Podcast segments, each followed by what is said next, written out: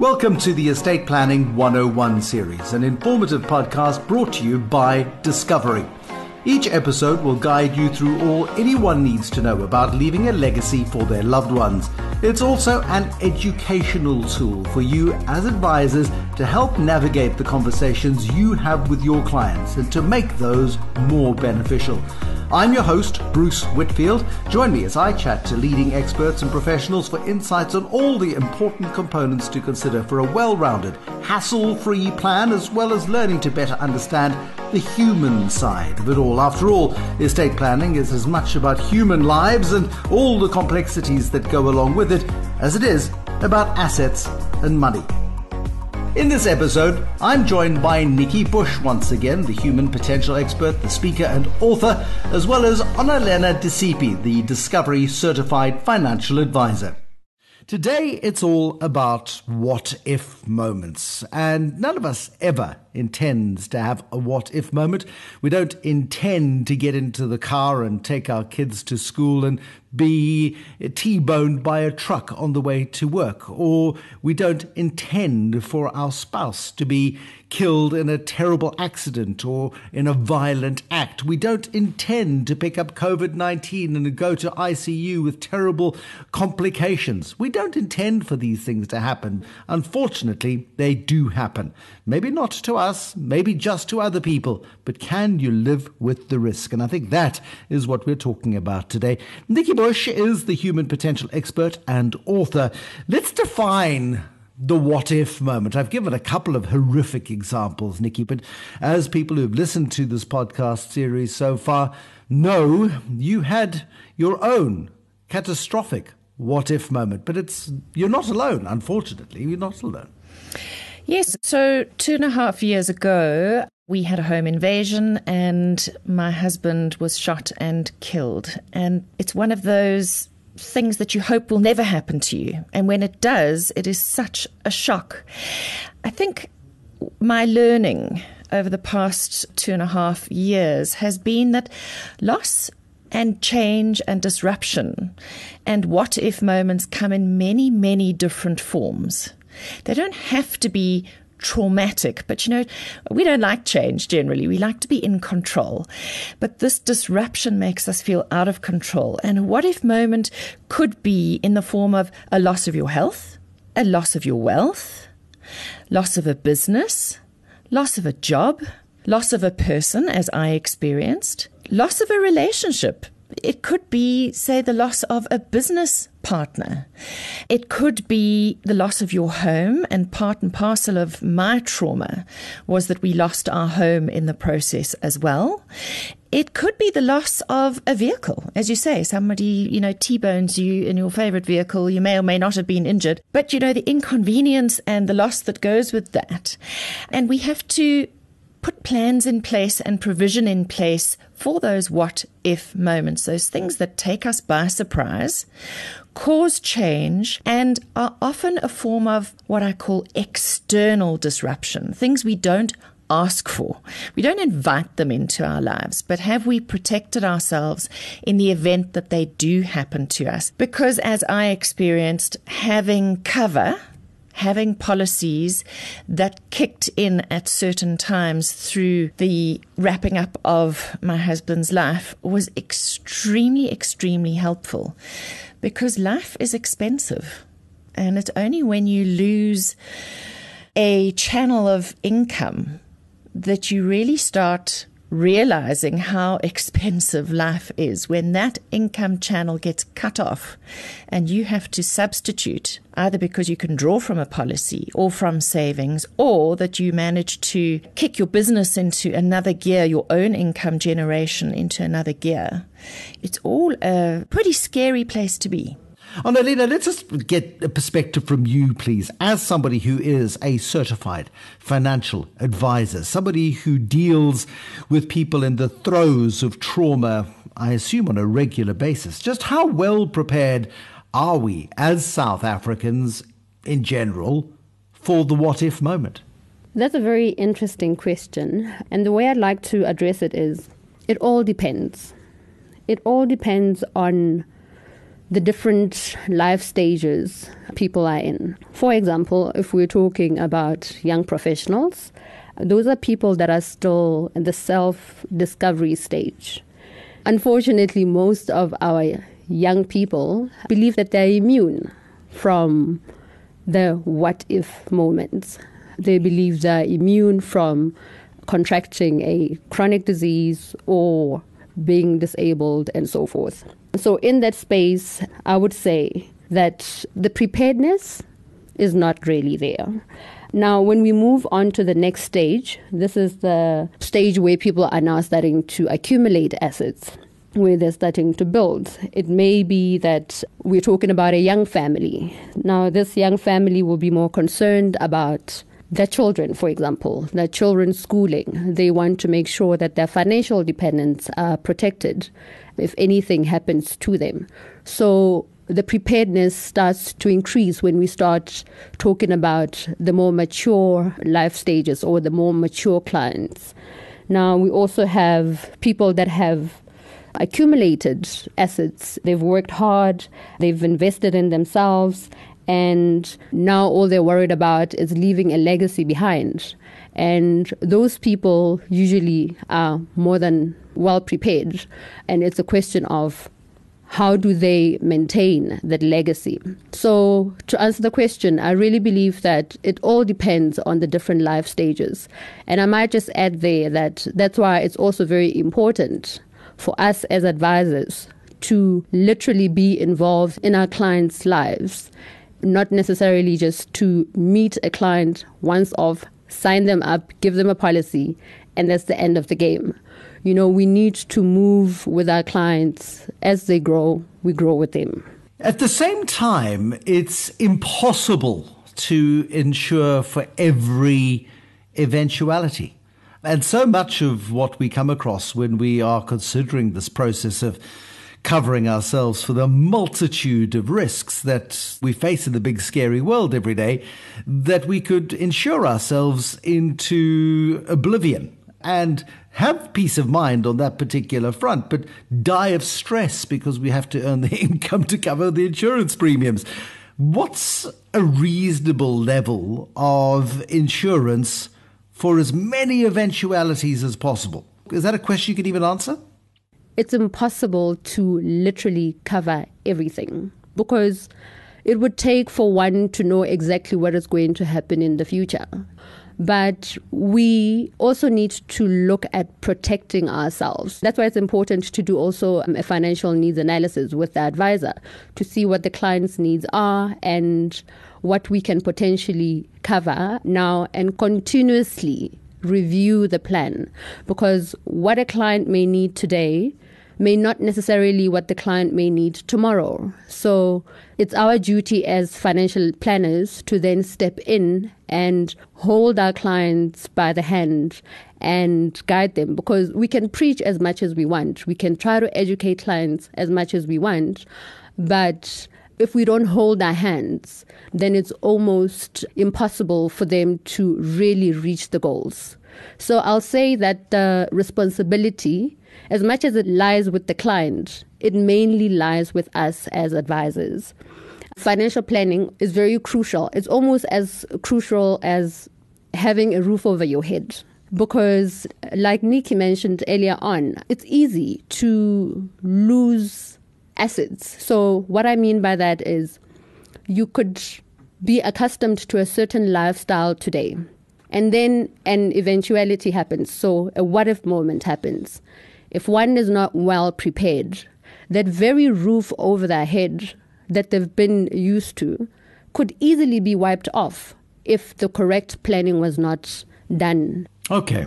Nikki, take me through your file, your what if file, the thing that is going to put you face to face with the plethora of potential pitfalls. How was that for alliteration? That you could face in a seemingly perfect life, suddenly one or two, or in your case, a, multiplicity of what if moments happen in, in sequence. And you did have precisely that series of events occur to you. So, how do you, outside of the insurance realm, in the home realm, brace, brace, brace for danger? Well, I think it's a little bit like building a house you know. And I think what Onalenna said is so correct. You know, I'm just on the other side of 50 now. And I look back at the years with my husband and the different seasons and stages of financial planning that we went through. And I can see how things in retrospect changed as we got older. And I think the most expensive time, certainly as a family, is when your children are all at school and you've got to be aware of things like education. Have you made provision for that what if moment? Should one or both of you not be there, how will your children's education continue to be funded? And now I'm on the other side where my children are almost through their tertiary education and my expenses are starting to drop. And my financial advisor always told me this that you'll get to a point where you start getting money back and you've got money left at the end of the month, which is actually a wonderful place to be. I didn't know that possibility existed. It's a very welcome notion. I'm a long way away from it, but it's a very welcome notion. One day I'll have some for me. One day you might be able to redirect the school fees into your pension or you know things like that. So there's an ebb and a flow. And when you're in the thick of it, when you may be running your own business and you've you've got all these children and you know family commitments, it is unbelievably expensive. You feel like you're hemorrhaging money. You really do go through different periods of demand. So that has to be planned for. And so your premiums are going to be linked to that. And you will go through a period in your life where your premiums are going to be a lot higher because you're buying a lot more cover. And then that starts shifting and changing. I'm in that stage of life where my kids are in their early 20s. My eldest son is on his own medical aid now. And one of the things that's on my what if list, and we'll get into that now, Bruce, is things like a gap cover policy because you can't necessarily afford the top end policy.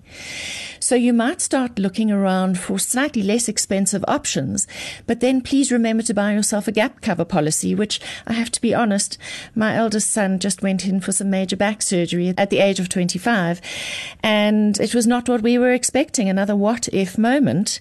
And of course, I've just had a big slap on the wrist because I didn't have a gap cover policy for him. So while I'm paying his medical aid because he's not yet in a, a high paying job. We have a separate policy for him because it's a lot cheaper than him being on my policy. I should really have got a gap cover policy.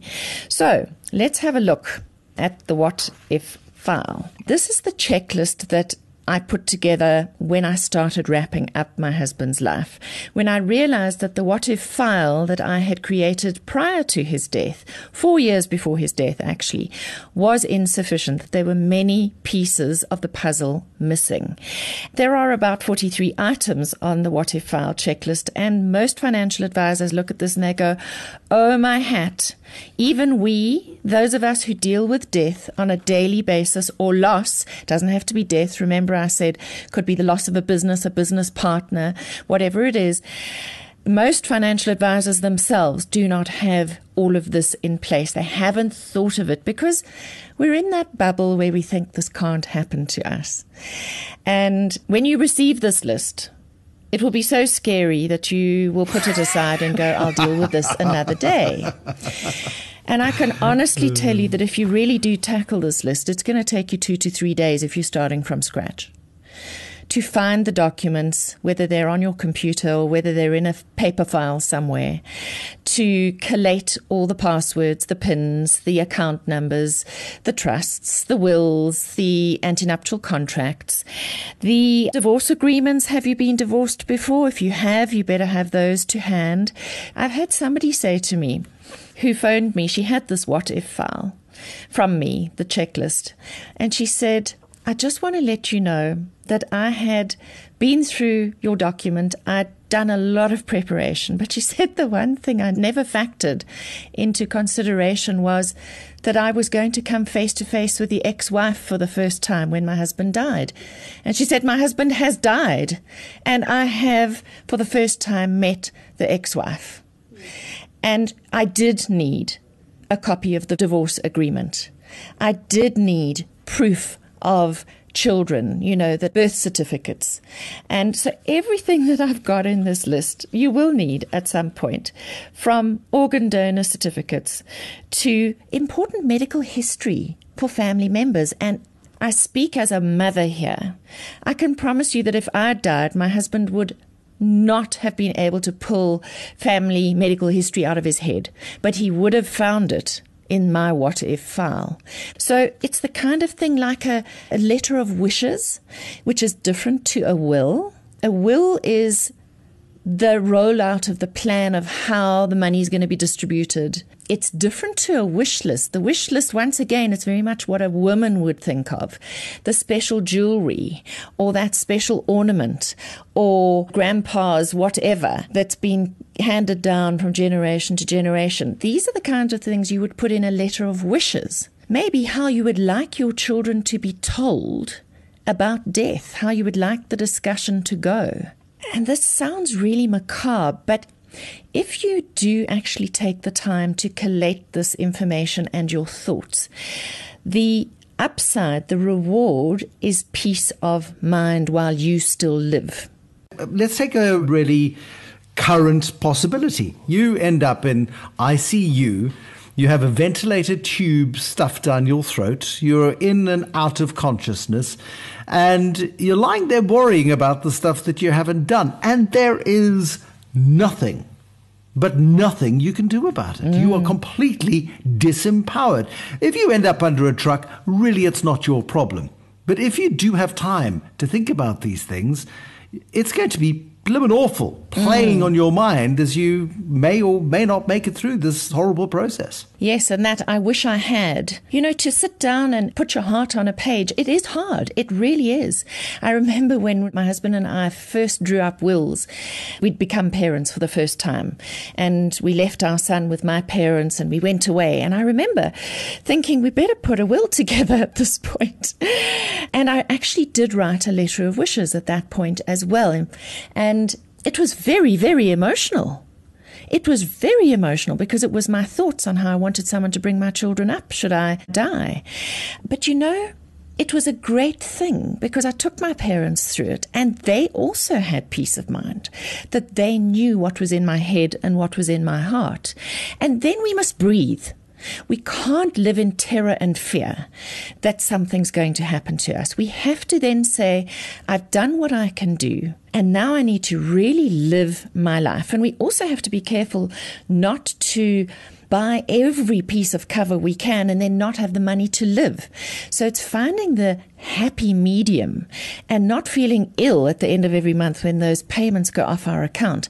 And I have to tell you, Bruce, I'm a real life example of the fact that I had all these different kinds of policies in place. But life happens, and we had had to cut back on our premiums on our life insurance about a year before my husband died. We'd cut back on premiums because life was getting very, very expensive. So we will go through periods where we will cut back or when we will raise our premiums depending on what we can afford. I have to be honest that I was a little bit disappointed when my financial advisor told me what my husband's life insurance payout would be because it yeah. was a couple of million short of what I was expecting because I forgot that we had cut back our premiums. So that is part of the reality. Let's just go to the list, please. I mean, are you a little bit gobsmacked by what you're hearing when you hear Nikki talking about this list of 43 items of such wide diversity and extraordinary measures? Are you also quite taken aback by the fact that when you're meeting with people, are you having such a, a deep and broad and meaningful discussion? And have you stolen Nikki's list from her so that you can now ensure that your clients can get hold of it as well? Because it just seems such a grotesquely logical thing to have to do. I was actually even thinking at the end of this, I'm going to ask her to give me a copy of that list because it seems she's done a fantastic job we do look at the what if moments, and oftentimes it's easy to forget about addressing certain things. Now, I'm going to go back to what I said earlier on that it is very important for our clients to have a good relationship with their advisors. What I mean by that is, as financial planners, we need to make sure that we are constantly available. When a client has a financial change or a major financial decision that um, they need to make, or whatever circumstances that may be happening, we should be their first point of call because that's the only way we will be able to advise and ensure that clients have a solid plan. Now, if we are not always present in the clients' lives, it becomes difficult. But if you are somebody who takes the approach, the, the Bush approach, you know what? This is about ensuring that you have peace of mind. Here is the Nikki Bush 40 point checklist to ensure that you are really engaging, not only in what you think, but finding out from your spouse what they really believe. And so often, if you've been married to somebody for 20 years and you kind of think you know what they think, but you have really no idea because they've evolved, you've evolved, and you haven't talked about this sort of stuff since you were dating. It's quite useful to sit down and have these very hard and important conversations. And the list, Nikki Bush, can be the catalyst for that conversation. It may end some marriages, but if this conversation is going to end a marriage, then it's probably time. It's a really important thing because so often, even within families, intimate relationships, people actually don't know their partner's deepest thoughts on matters of life and death. Yeah, I think, uh, Bruce, you raise a very important point, and it speaks to, I guess, the bottom line message that both Onalenna and myself are conveying in this interview, and that is that relationship, relationship, relationship. I think financial advisors really need to be actually doing a lot of courses on communication and mediation and negotiation and helping people to dig deep because, as you say, this checklist could create a wonderful framework for a conversation. Have you considered this? What do you both think about that? Uh, it's a little bit like uh, parenting. You know, you have children, but you don't think about the fact that you might have two very divergent viewpoints on how to raise them. So, money is one of those things. It's one of the things that if you're a very successful financial advisor or planner, it's probably because you've mastered the art of communication and drawing people's thoughts and ideas out of them and then being able to plot them into a plan it's about getting enough information that you can create a picture for people. And I think that this is part of how financial planning needs to change. It almost needs to become storytelling, scenario planning and storytelling, but putting people, real people, into their own stories, not to scare them, but to help them to own their own story. I think there's so much talking at people not talking with people, not journeying with them. But, you know, one can fall into the trap of selling a plan, selling a policy, and never ever connecting with somebody again. That's not what we want. In fact, I'll tell you that my kids know that if they can't get hold of me, and my son bought a car the other day, a real old skadonk, let me tell you, because that's what he can afford at the moment, and I was not contactable, he knew exactly who to phone who our short term broker is. He's on WhatsApp with all of us. And he dropped our broker a WhatsApp saying, I purchased a new car today. Please make sure I have cover. And I thought that was great. That shows that we trust the broker, that we have a relationship with the broker. In fact, the whole family has a relationship. And I want to give you an analogy here. I often say to teachers, and I'm going to say this to financial advisors and certified financial planners right now. Because they are teachers. I mean, let's be blunt about it. What is your role? Your role is to educate, yeah? Exactly. But I, I say to teachers, and I want to say the same thing here to whoever is listening, that a teacher your child's teacher has a seat at your dining room table. It's an invisible seat. You know, we speak to our kids at the dinner table, and often the teacher's name will come up, or we'll ask our kids about something, and they'll say, Mrs. So and so says, and we'll say, Well, I think you should do something this way, and, and we'll get told, Oh no, she says it must be done like this. And I often say to teachers, You know that you're like God sometimes. You, sometimes your opinion holds more weight than ours as a parent because our children often spend more time with their teachers than they do with their parents. But I'd like to say to our financial advisors and brokers and planners that you need to be striving to be that person at our dinner table, that you have a seat at our dinner table. You have a role to play in our lives, not once a year when you come and check in on us, but on a daily basis because our financial affairs change all the time. And if you think, what is the lesson COVID has taught us? Is that disruption is real it can sometimes happen to everybody all at the same time. And that should give us a little bit of a, a red light flashing that your role is a daily role, it's not an annual role.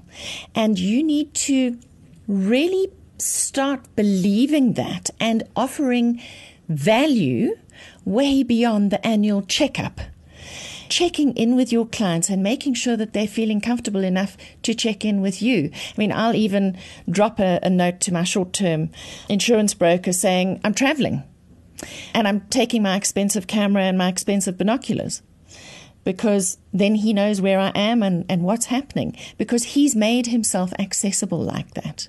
So, how accessible you are as a financial planner and broker has got a lot to do with how much we will open up to you. When you lose somebody, I mean, the amount of occasions I had to prove to service providers that my children were definitely my husband's children and that I was definitely his legal wife, and that I had to get police clearance on a number of occasions that I was not a suspect in my husband's murder. You know, all of these were things that my financial advisor had to contend with as well. And he kept saying to me, I'm so sorry, but we can't actually progress to the next level without the police giving you clearance that you're not the murderer. But here is that reality, and this reality is about the relationship. And people, I think, talk about the relationship as if, well, I come and see you once a year, I, I, I, sell you stuff, you buy things from me, we have a very nice chat. I might even invite you to a golf day occasionally, and, and we get on very well. But do we have a relationship? What is that relationship. What Nikki is describing is, is a best friend relationship. It's kind of hard to think of a commercial arrangement between somebody whose job it is to give financial guidance as a deep and personal friendship. And I think if you can achieve that as a financial advisor, you've done something quite remarkable because that is ultimate trust. Yep, absolutely. I always say that we are in the relationship business more than anything. And everything begins with trust. So we need to get to a position where, first of all, our clients can trust that we've got their best interest at heart. And secondly, is to constantly work on that relationship. I, like what Nikki said earlier about her son buying a car. Um, Nikki wasn't available, but the son was able to contact the broker. That's exactly it. We deal with people's very sensitive information, information that not even their doctors or their lawyers have. We owe it to our clients to get more involved. We need to recognize that clients are individuals. Clients are not numbers. You know, it's not about how many policies I've sold. It's about making sure that people are safe people have peace of mind when it comes to their states, their financial affairs. Onalenna, let's be honest about this now.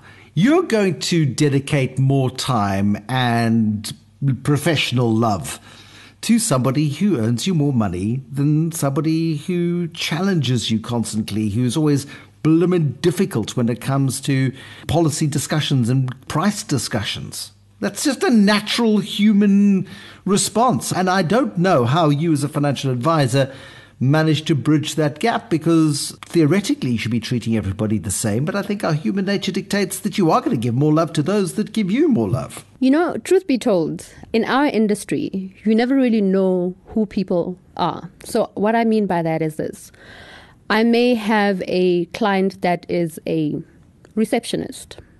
Now, I owe it to that client to treat her or him the same way that I would treat the executives. Just because I'm at a certain level today, it doesn't necessarily mean I'm going to remain at that level.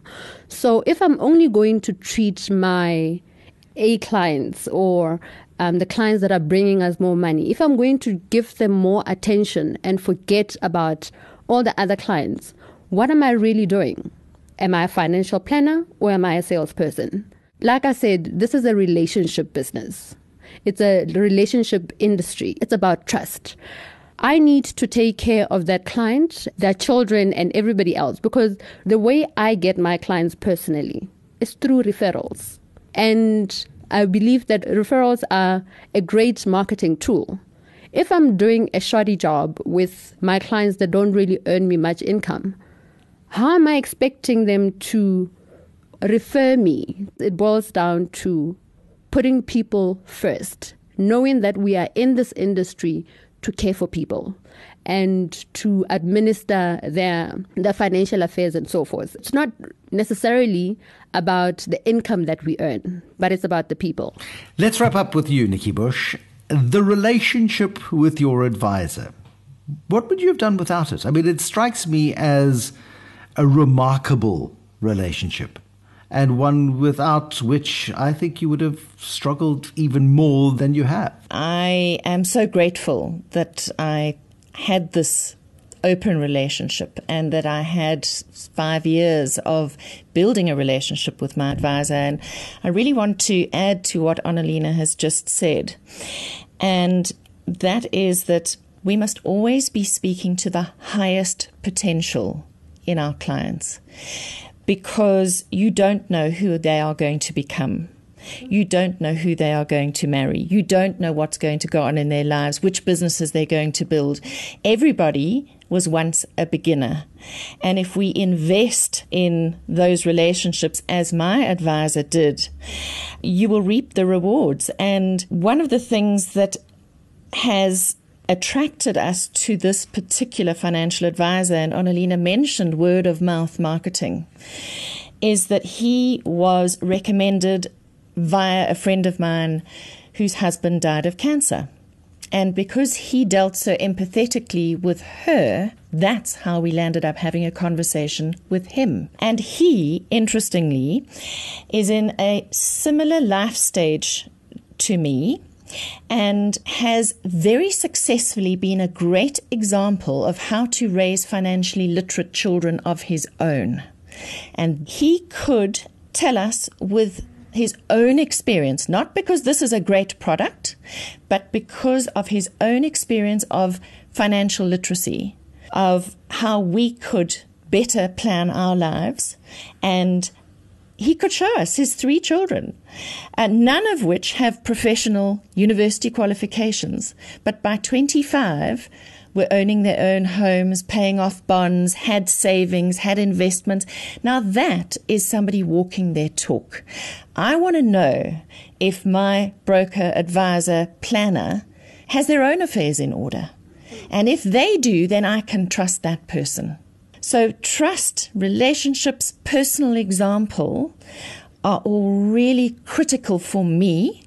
And then the service comes with it and building that relationship, absolutely, that gives me peace of mind. You know, that I can phone somebody up and say, this is what's going on, this is what's changed, does anything need to change with my plan? And yes, it's not to say that I have to accept everything he says. I can say that's too expensive. Is there another option? It's to start making money a less scary conversation to have. If you can make financial conversations and protection and policies, etc., a little more accessible, you're going to have better conversations, educate your clients better, and I promise you, when they need to buy more cover or a new policy, they're going to come to you because they trust you. Bottom line, they trust you. So it does go back to that. So be a good example, be a good educator, and always speak to the highest potential in every one of your clients. Just as my financial advisor now is taking my boys under his wing and he is having his own appointments with them, separate to me now, because they don't have a dad anymore who can do this. They've got me, their mum, and I'm the entrepreneur. And you know what? Sometimes you need a third party. You need a third party sell. And I'm not using the sell here as in selling product. He's not selling them any product right now, but he's investing in their future financial literacy. And in turn, if he does a great job, they will invest their money with him. Couldn't have said it better. Nikki Bush, thank you very much. The human potential expert, Nikki Bush, and Onalenna Disipi, the Discovery Certified Financial Advisor. If you've enjoyed this conversation, then be sure to look out for the rest of our series on all things to do with estate planning. Next, I will once again be chatting to Harry Joffe. We'll be delving deeper into all legal considerations and tax implications around estate planning. It's sure to be an enlightening conversation. We look forward to you joining us for this discussion too. The Estate Planning 101 series, an informative podcast aimed at helping you better guide your clients through the process and is brought to you by Discovery.